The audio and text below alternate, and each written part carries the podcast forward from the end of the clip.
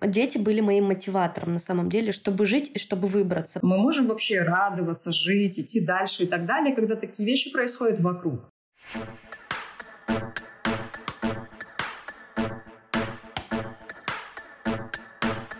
Нормально же общались. Всем привет! Меня зовут Оля Микитайс, и это седьмой сезон подкаста «Нормально же общались». Мы рассуждали о том, как выбрать психотерапевта и чем психолог отличается от психотерапевта, в этом эпизоде я бы хотела затронуть тему, которая многих сейчас волнует. Это посттравматическое стрессовое расстройство. И я пригласила Анну Чернигову, психотерапевта, руководителя Международной академии репарационной психологии и терапии, поговорить об этом. Анна, здравствуйте. Здравствуйте, Ольга. Что это вообще такое и с чем он связан и как он возникает?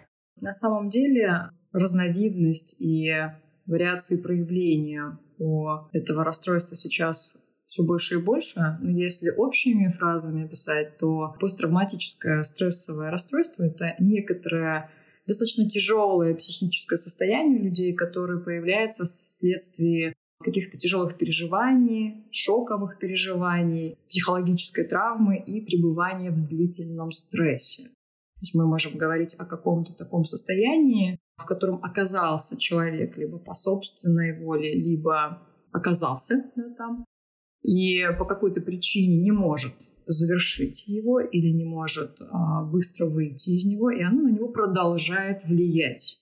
И это влияние начинает создавать определенные изменения в его психике, в его эмоциональном состоянии, в его даже энергетическом состоянии, способе восприятия реальности.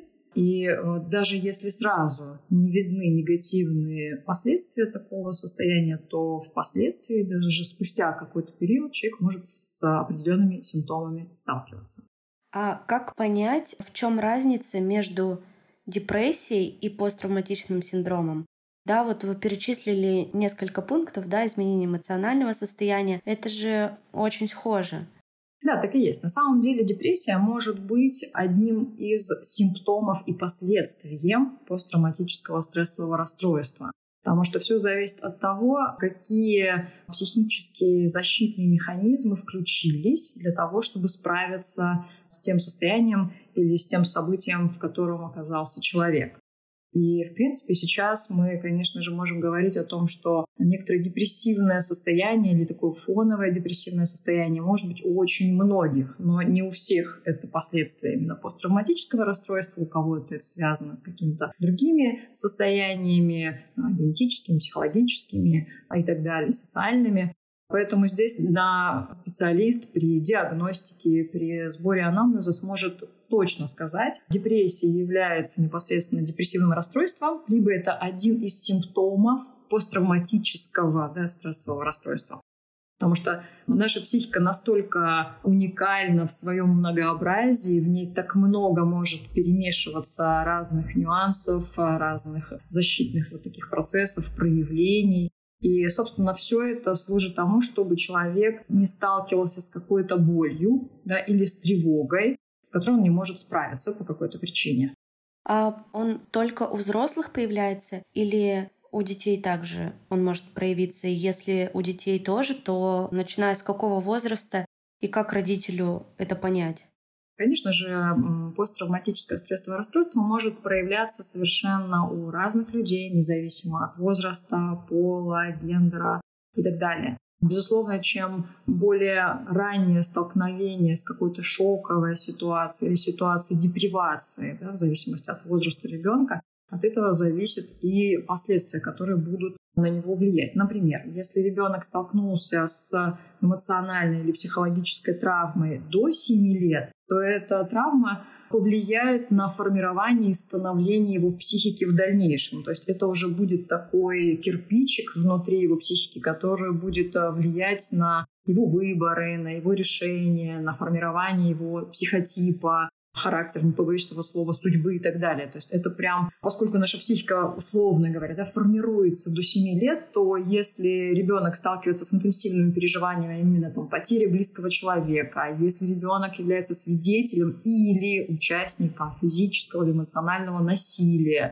или буллинга, или если ребенок, например, оказывается долгое время в какой-то ситуации, где его постоянно там, принуждают каким-то действиям, к которым он не готов да, психологически, или же не удовлетворяют его базовых, естественных потребностей, которые есть у ребенка в том или ином возрасте, то это формирует травмы, дальнейшие определенные фиксации, да, которые будут составлять человека в дальнейшем, когда он вырастет, иметь такие триггеры. Да, триггеры это значит, что он будет, например, сталкиваться с той или иной ситуацией, которая будет у него вызывать вспышки его интенсивные эмоциональные реакции. Либо он будет попадать в депрессивный как раз фон, либо, наоборот, в раздражительный и вспышки ярости, и он не будет понимать, в чем дело, потому что какое-то было очень интенсивное переживание, шоковое переживание именно очень ранее, тогда, когда еще ребенок не мог его переработать. То есть здесь мы будем видеть с вами последствия, которые больше будут влиять на его личность или даже ну, идентичность, то есть на его внутреннее такое становление. Если же травма психологическая или стресс, или трагедия какая-то произошла с человеком старше, да, это уже старше 7 лет, это латентный возраст или пубертатный возраст, подросток, то здесь, конечно, тоже будет иметь на него это воздействие, безусловно, но это уже будет в меньшей степени влиять на основы формирования его психического аппарата, а больше будет влиять на его способность строить социальные стратегии, взаимодействия, взаимоотношения и так далее. И здесь, конечно, все зависит от длительности и интенсивности стресса или травмы, в которую попадает ребенок в данном случае. Конечно же, если это длительно, если его а, психические защиты, которые у нас формируются в зависимости от возраста, да, они становятся все более зрелыми и зрелыми, если они не справляются да, с, вот, с тем уровнем стресса, с которым столкнулся ребенок, то тогда, конечно, это тоже будет влиять и на формирование его тоже внутреннего мира. То есть он будет постепенно как будто бы регрессировать в более младший возраст, потому что его взросление безопасное, невозможно. Ну а если мы говорим с вами о взрослом человеке, да, об эмоционально взрослом или зрелом человеке, который столкнулся со стрессом или с психологической травмой, то здесь все будет зависеть от а, тех ресурсов или количества ресурсов, которые у него есть, а именно социальная поддержка, возможность с кем-то поговорить, количество внутреннего такого общего эмоционального, энергетического или даже физического тонуса. Как ни странно, здоровый образ жизни и хорошее такое общее состояние здесь как раз-таки в пользу, потому что оно поможет самортизировать этот стресс. То есть Идея следующая, что чем сильнее стресс внешний, а мы с вами постоянно находимся под стрессом, изменение геополитических а, ситуаций, экономических ситуаций, различные пандемии в целом, да, состояние, в котором может находиться наш сейчас социум и окружение, это то, что давит на нас. Это невозможно избежать. И все зависит от того, насколько мы внутри готовы справляться, адаптироваться, амортизировать этот стресс, насколько у нас есть зрелые психические защиты, а именно юмор, способность переживать и проживать эмоции, способность создавать то окружение, которое может нас в этом поддержать. Возможно, специалист, который рядом с нами находится, да, который нас сопровождает в этом, друзья и способность перераспределить а, вот этот уровень нагрузки, ответственности и давления. Вот это помогает нам как-то справляться. Если же этого нет, да, такого окружения и внутреннего ресурса, то взрослый человек, собственно, точно так же может постепенно тратить, тратить и тратить вот этот запас да, здоровой жизненной энергии на нейтрализацию этого стресса, потому что он не может, например, на него как-то повлиять, да, невозможно остановить, да, вот это внешнее социальное давление. И постепенно этот запас истекает, и он, собственно, сталкивается с практически теми же самыми состояниями беспомощности и безысходности, с которыми может столкнуться и ребенок. То есть, по сути, мы как будто постепенно эмоционально начинаем тоже становиться или ощущать себя практически как дети в данной ситуации. Получается, что чем больше у тебя накопленного ресурса, накопленной энергии, тем легче тебе справиться со сложными ситуациями и не скатиться в этот посттравматический синдром.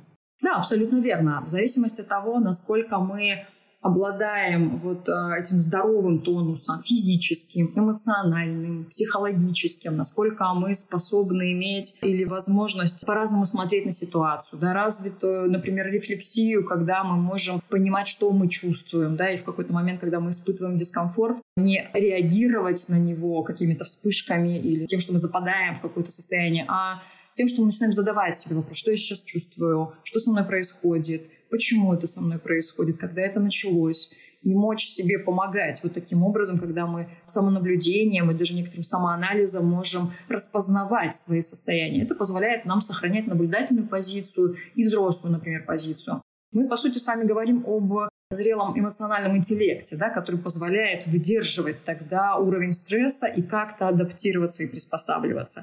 Также эмоциональный интеллект позволяет сохранять вот эту самую энергию. Тут, конечно, большой вопрос, что первое, что второе. Энергия позволяет нам иметь этот эмоциональный интеллект зрелый, да, потому что у нас есть силы на это. Или эмоциональный интеллект позволяет сохранить эту энергию, не теряя ее в тех или иных ситуациях. Здесь сложно сказать, что первое, что второе, да, потому что они идут рука об руку. Но так и есть. Наша задача во взрослом мире умудриться сохранять тот объем энергии, который у нас есть жизненный, не тратить его неразумно на какие-то обслуживания сценариев, ограничивающих убеждений, вступление в какие-то конфликтные ситуации, токсичные отношения и так далее, и так далее. Также нам нужно умудряться изымать энергию, которая находится в эмоциональных травмах и переживаниях. Мы все, когда растем, все так или иначе э, ранимся и травмируемся. Это неизбежно. Так устроена психика но только уже как бы, ну, наша, по сути, ответственность или выбор, или возможность забирать оттуда эту энергию. Каким образом? Когда мы, по сути, добровольно исследуем, где мне больно, на что я ранюсь, да, или обо что я ранюсь, где или куда утекает вот этот ресурс, где я чувствую, что при взаимодействии с самим собой, с миром, с другим человеком я как будто бы что-то теряю. Вот это ощущение пустоты или опустошенности – это очень хороший симптом того, что нужно остановиться и почувствовать, что какой-то происходит нездоровый обмен. И это тоже повод задуматься.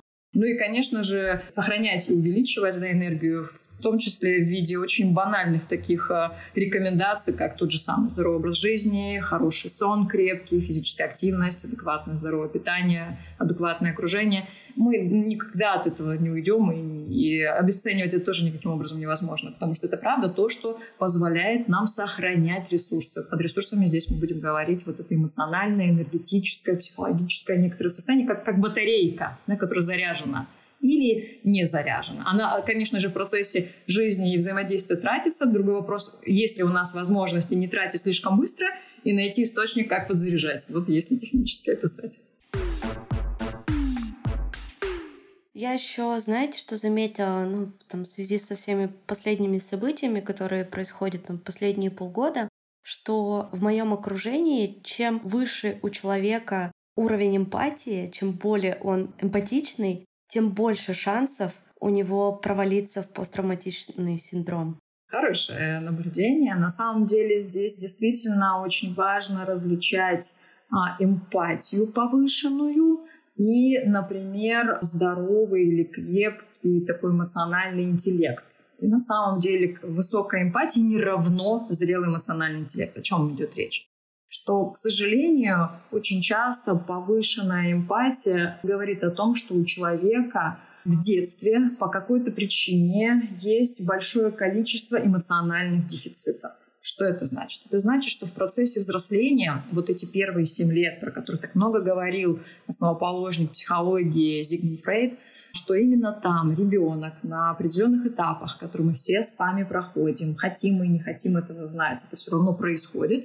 Вот на этих этапах мы должны получить определенные ресурсы. Например, базовую поддержку, принятие, ощущение доверия, константности объекта, да, что наши родители никуда не денутся, что нас могут принять, когда мы плохие хорошие, когда мы проверяем родителей на прочность на втором этапе развития, что у нас есть свои собственные границы автономия, что мы не принадлежим родителям, да, телесно, что это наше тело, что мы можем быть самодостаточны с точки зрения да, нашей телесности что мы можем испытывать безопасно свою грандиозность и ценность, когда ребенок тоже проходит этот этап, что мы можем выстраивать адекватные взаимоотношения с разным родителем разного пола, да, и это для нас безопасно. Мы учимся этим стратегиям. По сути, я перечислила основные этапы развития ребенка, и если здесь что-то идет не так по какой-то причине, например, ребенок не получает ощущение, что его принимают таким, как он есть, его очень резко стыдят и обвиняют, если он ведет себя как-то неадекватно.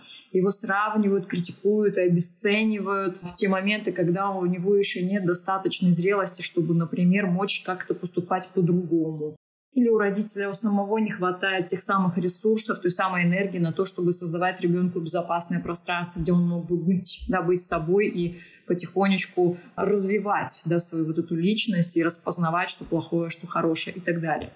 И в зависимости от того, как ребенок проходит эти этапы, у него формируются те самые механизмы защиты. Что это значит? Это значит, что наша психика начинает находить всевозможные способы, чтобы адаптироваться к ситуации, какой бы странной она ни была. Кстати, наше взросление и детство иногда может быть той самой травмой или тем самым стрессом, да, который нас приводит, по сути, к пожизненному посттравматическому да, стрессовому расстройству, где мы вынуждены жизнь воспринимать как бесконечный стресс или бесконечную травму, если я глобально посмотреть. Так бывает, к сожалению. Но, слава богу, это не часто бывает, да, у нас все равно бывают и хорошие моменты, и плохие моменты, и, слава богу, у ребенка психика настолько уникальный, настолько феноменально умеет что-то обходить, э, адаптироваться, приспосабливаться, чтобы взрослеть, чтобы доходить до той самой взрослости, да, чтобы находить способы той самой адаптации. Но тем не менее, если ребенок здорово ранился да, об значимых объектов, которые его окружали в детстве, то у него формируются очень специфические механизмы защиты, а именно научиться воспринимать других людей, их потребности и их чувства в первую очередь, нежели свои собственные.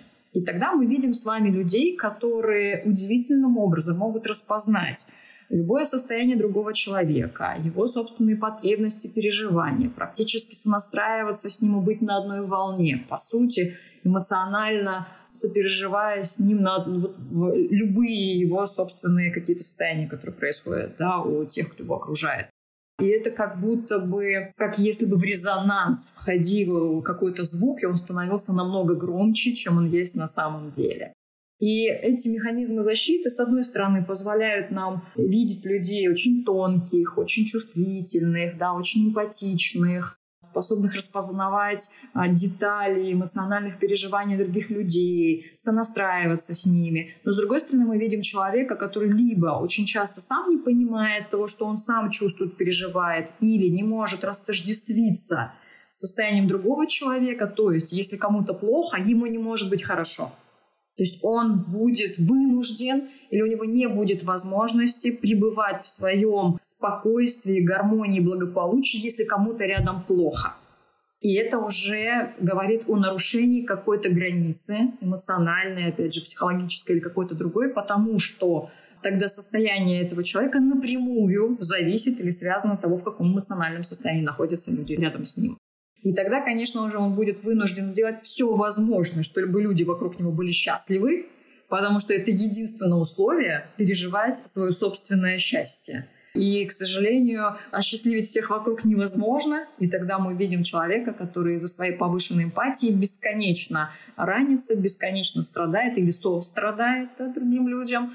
Ну, и единственная возможность тогда пребывать в гармоничном состоянии это практически такая изоляция или погружение в самого себя или нахождение какого-то такого пространства, где почти никого нет или есть очень избранные люди, чтобы мочь быть вот в этом ощущении эмоциональной безопасности, гармонии, спокойствия. И поэтому здесь эмоциональный зрелый интеллект, он как раз-таки про способность чувствовать другого, не теряя при этом контакт со своими собственными чувствами и способность не отождествляться состоянием того, кто рядом, а понимать, что у меня внутри одно состояние, у другого человека другое состояние. Я очень хорошо чувствую, что у меня внутри, но при этом я могу почувствовать то, что у другого человека, и его состояние не равно моему. И мы можем быть в разных состояниях, это нормально и безопасно. А если получены какие-то травмы в детстве, связанные с тем, что родители рядом могли, например, проявлять слишком интенсивные эмоциональные состояния, например, агрессию, раздражение, негодование и так далее. Или же кто-то мог находиться в депрессивном состоянии, или было небезопасно ребенку да, находиться только в контакте со своим собственным внутренним миром то вот эти локаторы буквально, которые считывают состояние и должны считывать свое собственное состояние, они разворачиваются в противоположную сторону, чтобы все время считывать состояние тех, кто вокруг, потому что в детстве мы полностью зависим от того, в каком состоянии люди вокруг нас. И вот эти локаторы так и остаются развернутыми вовне. И тогда приходится в процессе там, психотерапии, работы с человеком потихонечку разворачивать эти локаторы снова внутрь себя, чтобы быть в первую очередь в контакте с собой, а потом в контакте с другим человеком. Да, вот пока вы говорили, я все время кивала, кивала, кивала, да, потому что мне это очень знакомо и очень близко. И не случайно, да, я в самом начале сказала, что мое окружение, да, очень эмпатично, поэтому очень сильно переживает. А мое окружение — это люди плюс-минус 30 лет, потому что мне самой 32 года. И получается, наше детство и как раз вот эти первые 7 лет, они пришлись а, на 90-е годы. То есть я родилась в 89 году. Мои 7 лет были до 96 -го года. А все мы помним, да, какое это было сложное время, действительно сложное и для наших родителей в том числе. То есть у них э, стояло на первом месте закрыть базовые потребности, да, ну, до банального найти еду. Уж о каком эмоциональном состоянии поддержки своих детей вообще даже речи не было. Я не обобщаю всех, но общая картина, она примерно вот мне видится так, по моей, например, ситуации, по моему детству, по детству моих знакомых, друзей. Ну и, соответственно, когда ты разворачиваешь вот этот вот клубочек, да, и, и ты видишь, откуда все причины следственной связи. Очень интересно.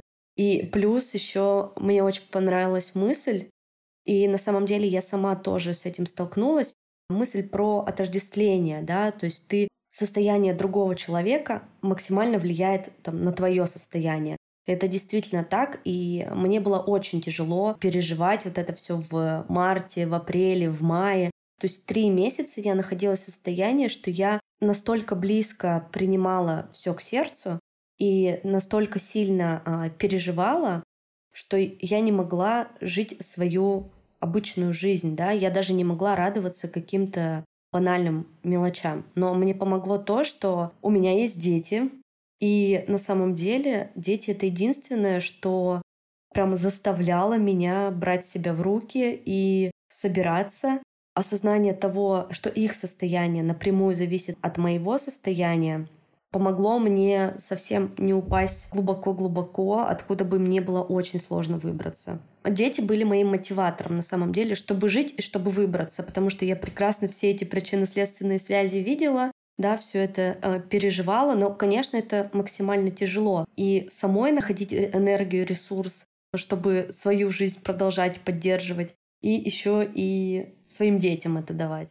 Действительно, на самом деле непросто, и вот эта эм, идея, да, и, и такое воспоминание о том, что как, собственно, нас воспитывали, да, родители, о том, что раньше было действительно очень важно функциональное обеспечение детей, то есть, что они поели, в безопасности ли они, все ли в порядке, учатся ли они, выполняют ли они домашние задания и так далее, и так далее. Это стояло на первом месте. Это, собственно, было обусловлено историческим и социально-культурным процессом вокруг э, нас, который был на тот момент, вокруг наших родителей. И тогда мало кто вообще задумывался об эмоциональном состоянии того, что происходит, потому что не это было важным, а было важно действительно совершенно другое. Важно было выжить, да, встать с колен и, в общем-то, создать какие-то безопасные, может быть, даже благополучные условия для взросления, да, для семьи.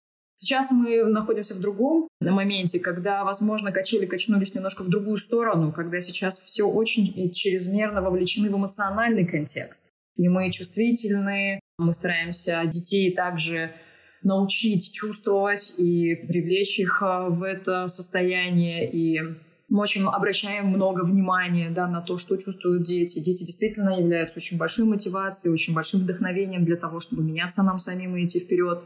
И здесь, конечно, очень важно осознать, что а, Конечно же, невозможно создать тепличных условий для детей вот нынешнего поколения, потому что жизнь, она всегда будет разной. И а, жизнь — это, в принципе, некоторый стресс.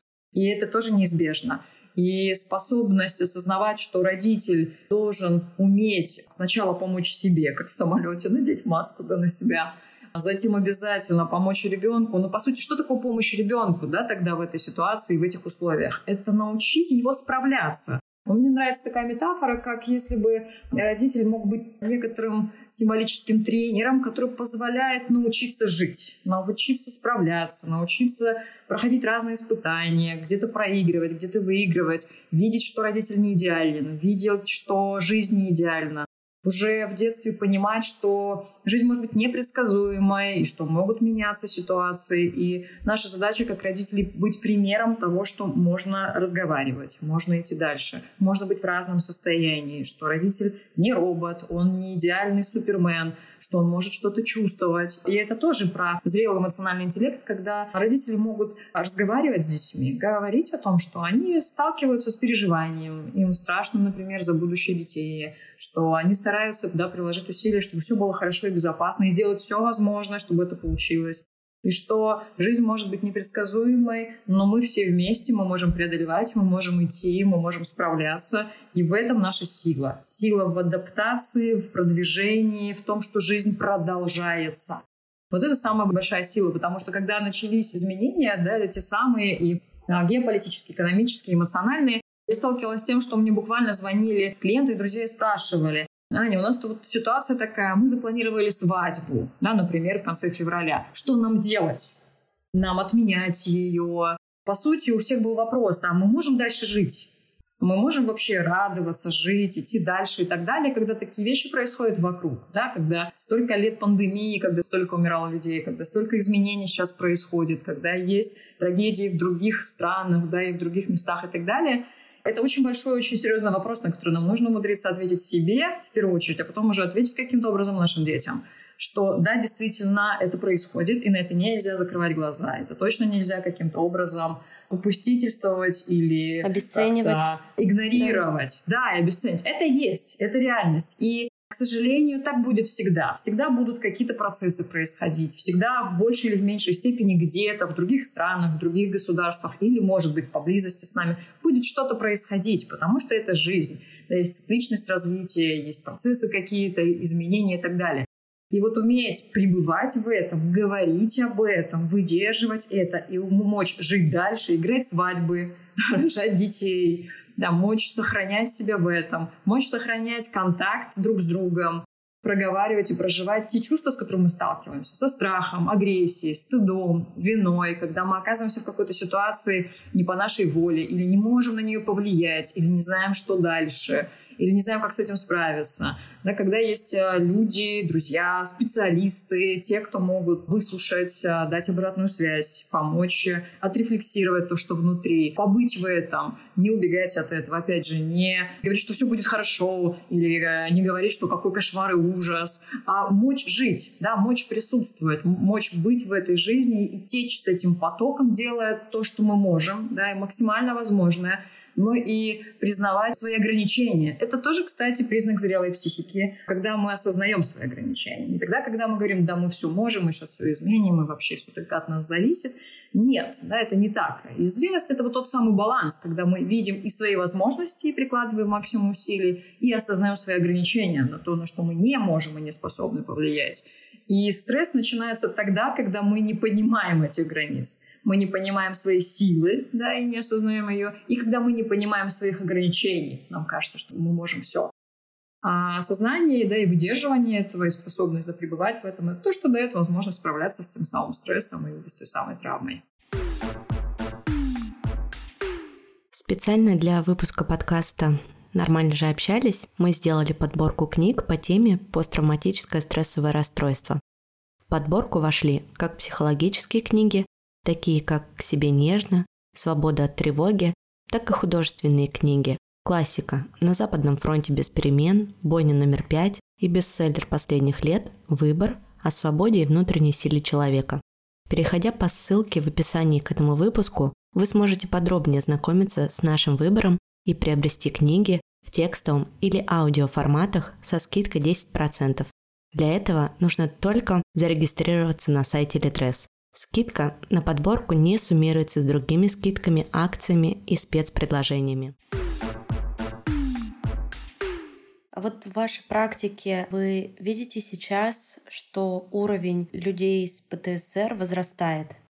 Да, конечно. Сейчас э, очень много будет вообще последствий, да, особенно связано с тем, что очень много какого-то такого удивительного, не побоюсь этого слова, совпадения, когда мы буквально из одной трагедии переходим в другую трагедию, из одних изменений в другие изменения, и люди буквально не успевают привести себя в порядок, как-то справиться, осознать то, что происходит, и стресс, наложенный на другой стресс, буквально создает э, хроническое переживание вот этого какого-то травматической жизни, неспособности как-то создать безопасную среду, выдохнуть и восстановиться. Но буквально почему-то сейчас жизнь не дает возможности восстановиться. Мы все время должны умудряться справляться. Это какой-то вызов современности. Да, как будто должны бежать на максималках, да, да придумывать. Да. И мочь выжить в, в этих максималках и не износиться в этих максималках, потому что сейчас это буквально наша задача и наша ответственность смочь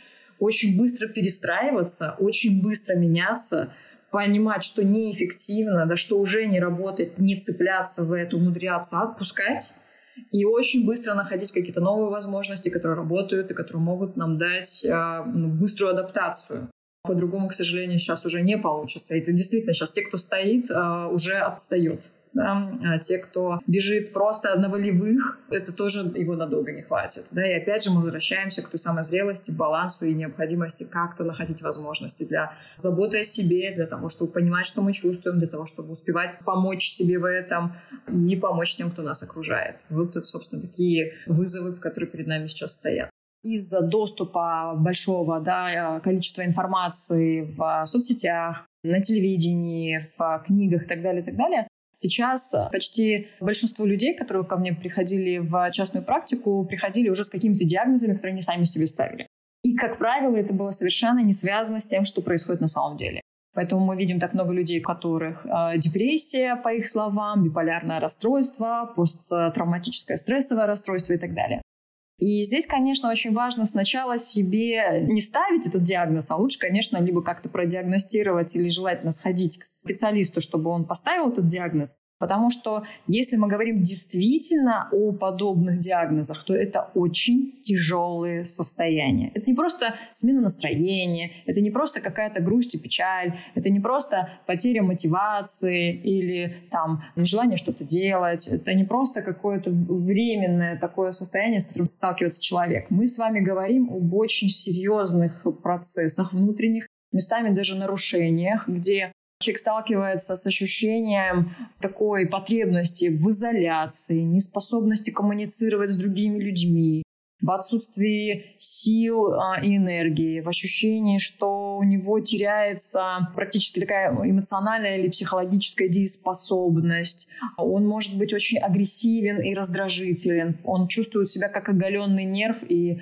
любые э, какие-то дискомфортные ситуации его буквально либо взрывают, да, и он не может справляться и контролировать эти импульсы, либо наоборот он падает какую-то бездонную дыру, где у него нет ни сил, ни энергии, ни возможности практически жить вот в этом состоянии. То есть мы говорим об интенсивных переживаниях, да, когда это ну, невозможно с этим справляться, это длится, это изматывающее ощущение, и становится понятно, что обычные какие-то житейские задачи, они практически невозможны к исполнению, да, потому что нет ни сил, ни энергии, ни возможности, и вот это отсутствие контроля импульсов, да, реакций, здесь тоже очень красноречиво будут говорить о том, что внутри что-то идет не так, да, и это прям повод уже остановиться и подумать, потому что перемена настроения, такое падение общего фона, какого-то эмоционального состояния, это может быть все в рамках нормы, потому что, правда, вокруг э, сейчас обстановка не самая благополучная, и мы можем реагировать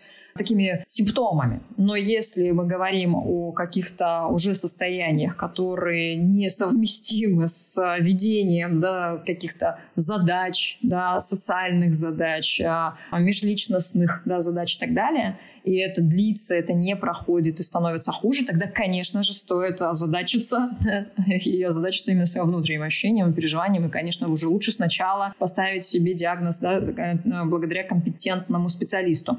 Потому что от этого многое зависит. Потому что правильно поставленный диагноз, он дает возможность понять, что дальше делать. Потому что если действительно человек столкнулся с посттравматическим стрессовым расстройством, то Ему нужно, во-первых, э, выяснить, на какой фазе да, он находится, потому что, возможно, ему нужны медикаменты. И здесь тоже, конечно, идея, что все можно вылечить э, психологией, психотерапией, это, конечно, меня очень радует, потому что когда 10 лет назад я только начинала вести частную практику, мне приходилось буквально объяснять э, каждому встречному, что его симптомы и состояние — это причина его внутреннего да, состояния, внутреннего мира. Сейчас, э, опять же, качели в другой стране, когда, мне кажется, скоро мы переломы будем лечить э, психотерапией, да, как бы странно это ни звучало. Вот очень важно, чтобы человек обязательно проконсультировался. Это правда важно.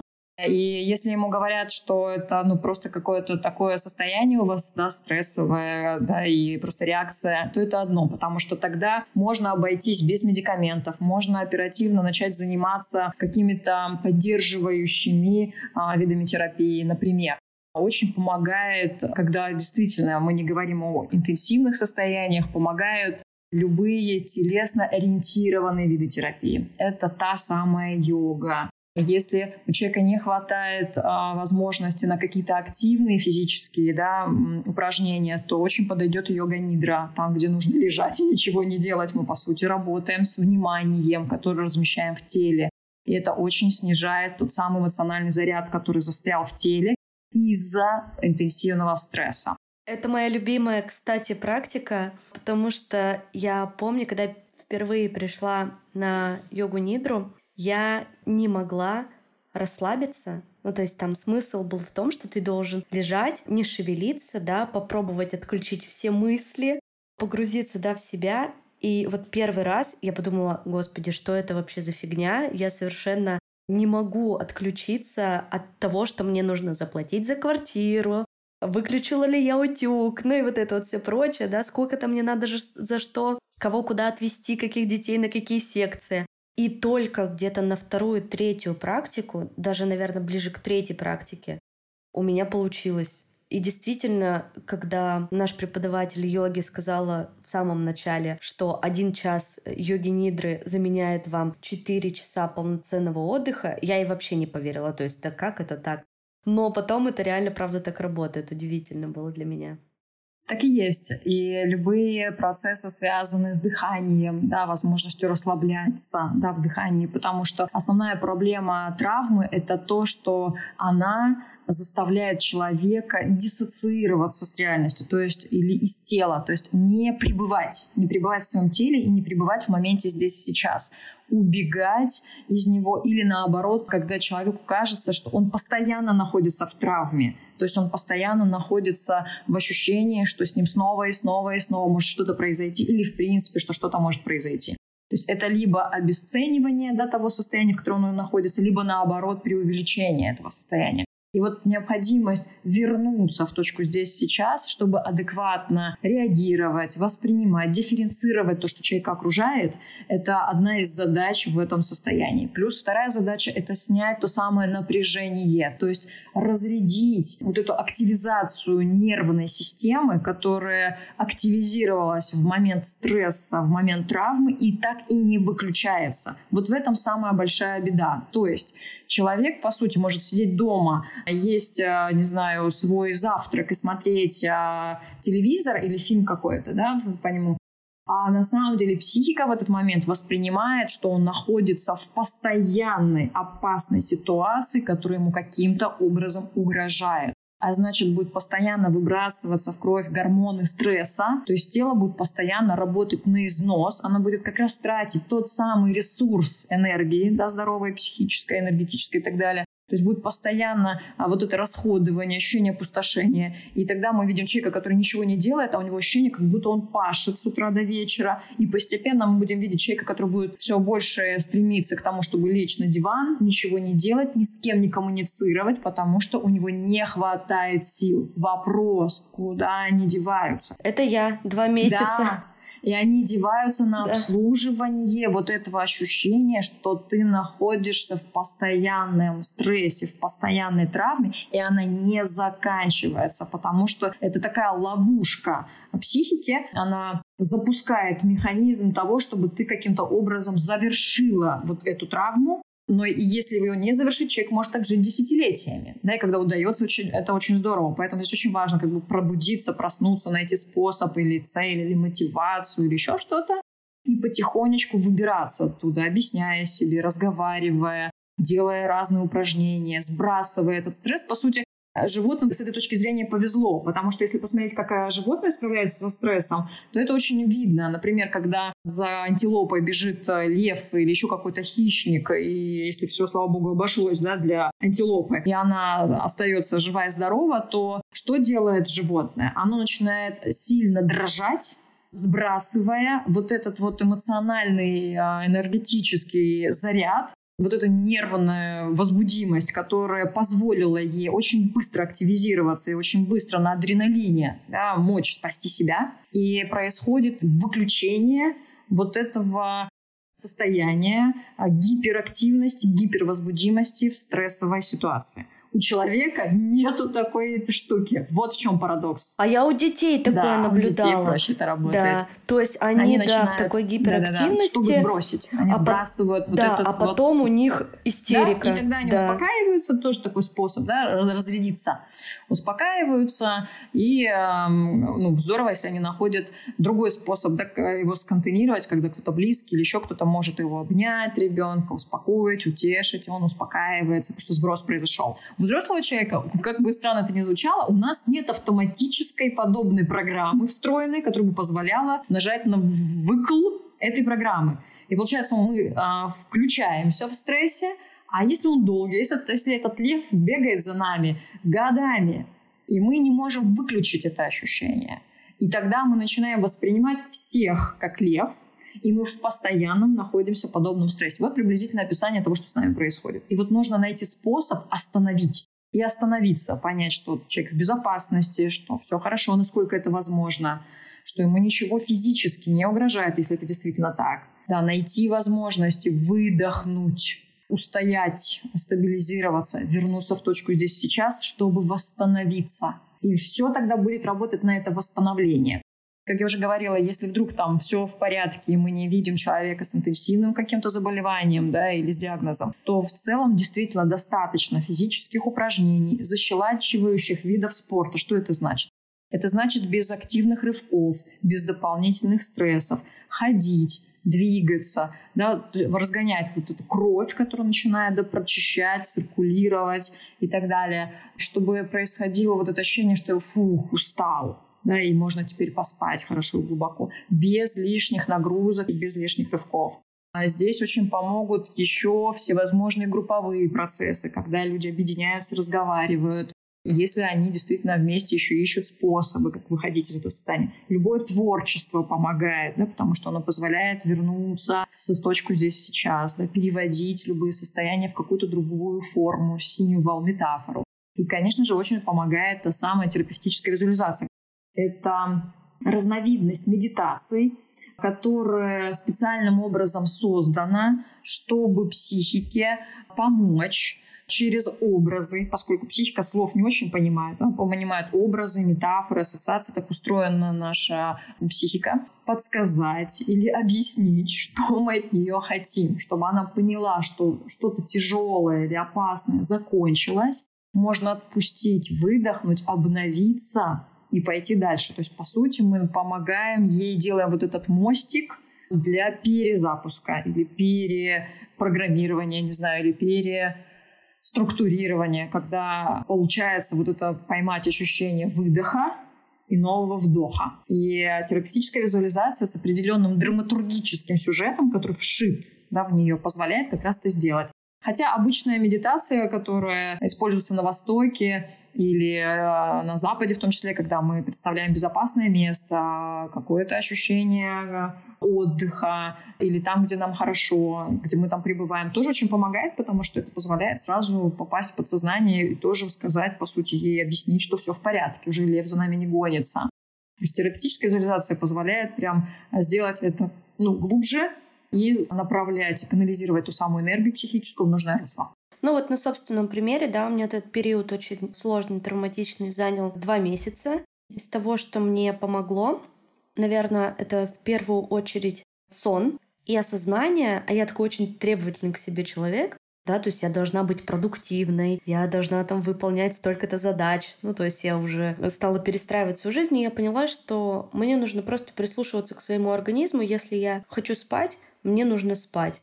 Я очень много спала, и я очень много гуляла. Так случилось, что мы переехали в другую страну в начале марта, и тут помимо стресса внешнего еще и наложился иммиграционный стресс. Но с другой стороны, иммиграция мне помогла именно прогулками, да, потому что для меня все было новое, и мне было интересно прямо у меня был какой-то интерес ходить по новым маршрутам, что-то фотографировать, да, вести, продолжать как-то пытаться блог, потому что мне очень было тяжело вести блог. Вот блог, сон и творчество, работа над подкастами — это все то, что мне помогло. И плюс моя работа с психотерапевтом, которая была на протяжении всего года, который предшествовал всем этим событиям. Ну, здорово. Практически идеальные рекомендации, да, инструкции, как выходить, да, действительно, из какого-то стрессового состояния или посттравматического состояния. Действительно, это адекватное движение, заинтересованность в чем-то, творчество, хороший глубокий сон, какая-то мотивация, возможность постепенно адаптироваться да, к той реальности, которая она есть, и, собственно, здоровое поддерживающее окружение. Мне кажется, это ну, самое лучшее, что может быть. Да, и меньше требовать от себя. Да, вот это вот самое, то, что мы все время требуем, требуем, требуем, да, что мы должны то, то, то, пятое, десятое. Как раз в таком состоянии нужно стать максимально нетребовательным к себе. Это правда. Да, заботливым и любящим, принимающим родителям стать самому себе, чтобы восстановить контакт с самим собой и потом уже, да, опять ставить перед собой какие-то высокие цели, задачи, планки, да. Так и есть. Абсолютно согласна с этим. Да, перейдем тогда к э, этой медитации. Да, мы можем сделать а, терапевтическую визуализацию. В принципе, ее можно периодически повторять. А, она позволит а, помочь да, вот этому контакту с внутренним миром и символизации этого внутреннего состояния. И в конце я еще и подскажу, что стоит сделать для того, чтобы еще больше ускорить эффект восстановления, исцеления и контакта со своим таким базовым здоровым источником. Поддерживающую медитацию вы можете послушать в следующем бонусном выпуске подкаста «Нормально же общались». Мы его решили вынести в отдельный эпизод, чтобы вам было комфортней его послушать. Найдите тихое, спокойное место, займите расслабленное положение и слушайте медитацию. В каждом выпуске подкаста я рекомендую один новый подкаст, который рекомендую послушать. Лёты книги Книжный подкаст родом из Мурманска. Его ведут Дина и Даша, книжные обозревательницы, которые легко, весело и непринужденно болтают на самые разные темы от современной корейской литературы до проблем российских литературных премий. Девочки приглашают интересных гостей, рассказывают про независимые книжные проекты и доказывают, что литература в регионах живее всех живых. И, конечно, заинтересовывает даже теми книгами, о которых вы раньше никогда не слышали. Ссылка на подкаст «Лёд и книги» будет в описании к этому выпуску. Спасибо большое, Анна. Я думаю, что мы, наверное, все темы затронули, и надеюсь, что этот выпуск окажется полезным для наших слушателей, для слушателей этого подкаста. Сегодня у меня в гостях была Анна Чернигова, психотерапевт, руководитель Международной академии репарационной психологии и терапии. Ссылка на ее социальные сети будет в описании к этому выпуску. Может быть, вам тоже еще что-то напоследок захочется сказать слушателям.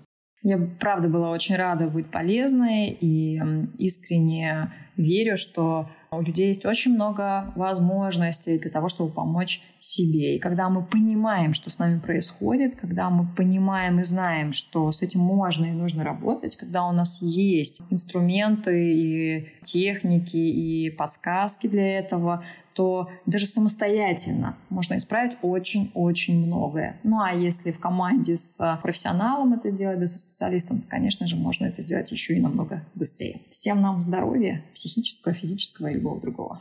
Спасибо, что вы послушали этот эпизод. Берегите себя. Помните, что вы у себя одни. Обязательно подписывайтесь на подкаст, чтобы не пропустить новые выпуски. Оставляйте ваши комментарии, делитесь обратной связью, ставьте звездочки на Apple Podcast и сердечки на Яндекс Музыке. Я буду очень благодарна вам за ваши отметки подкаста в сторис, чтобы как можно больше людей могли послушать его. Спасибо, что были со мной.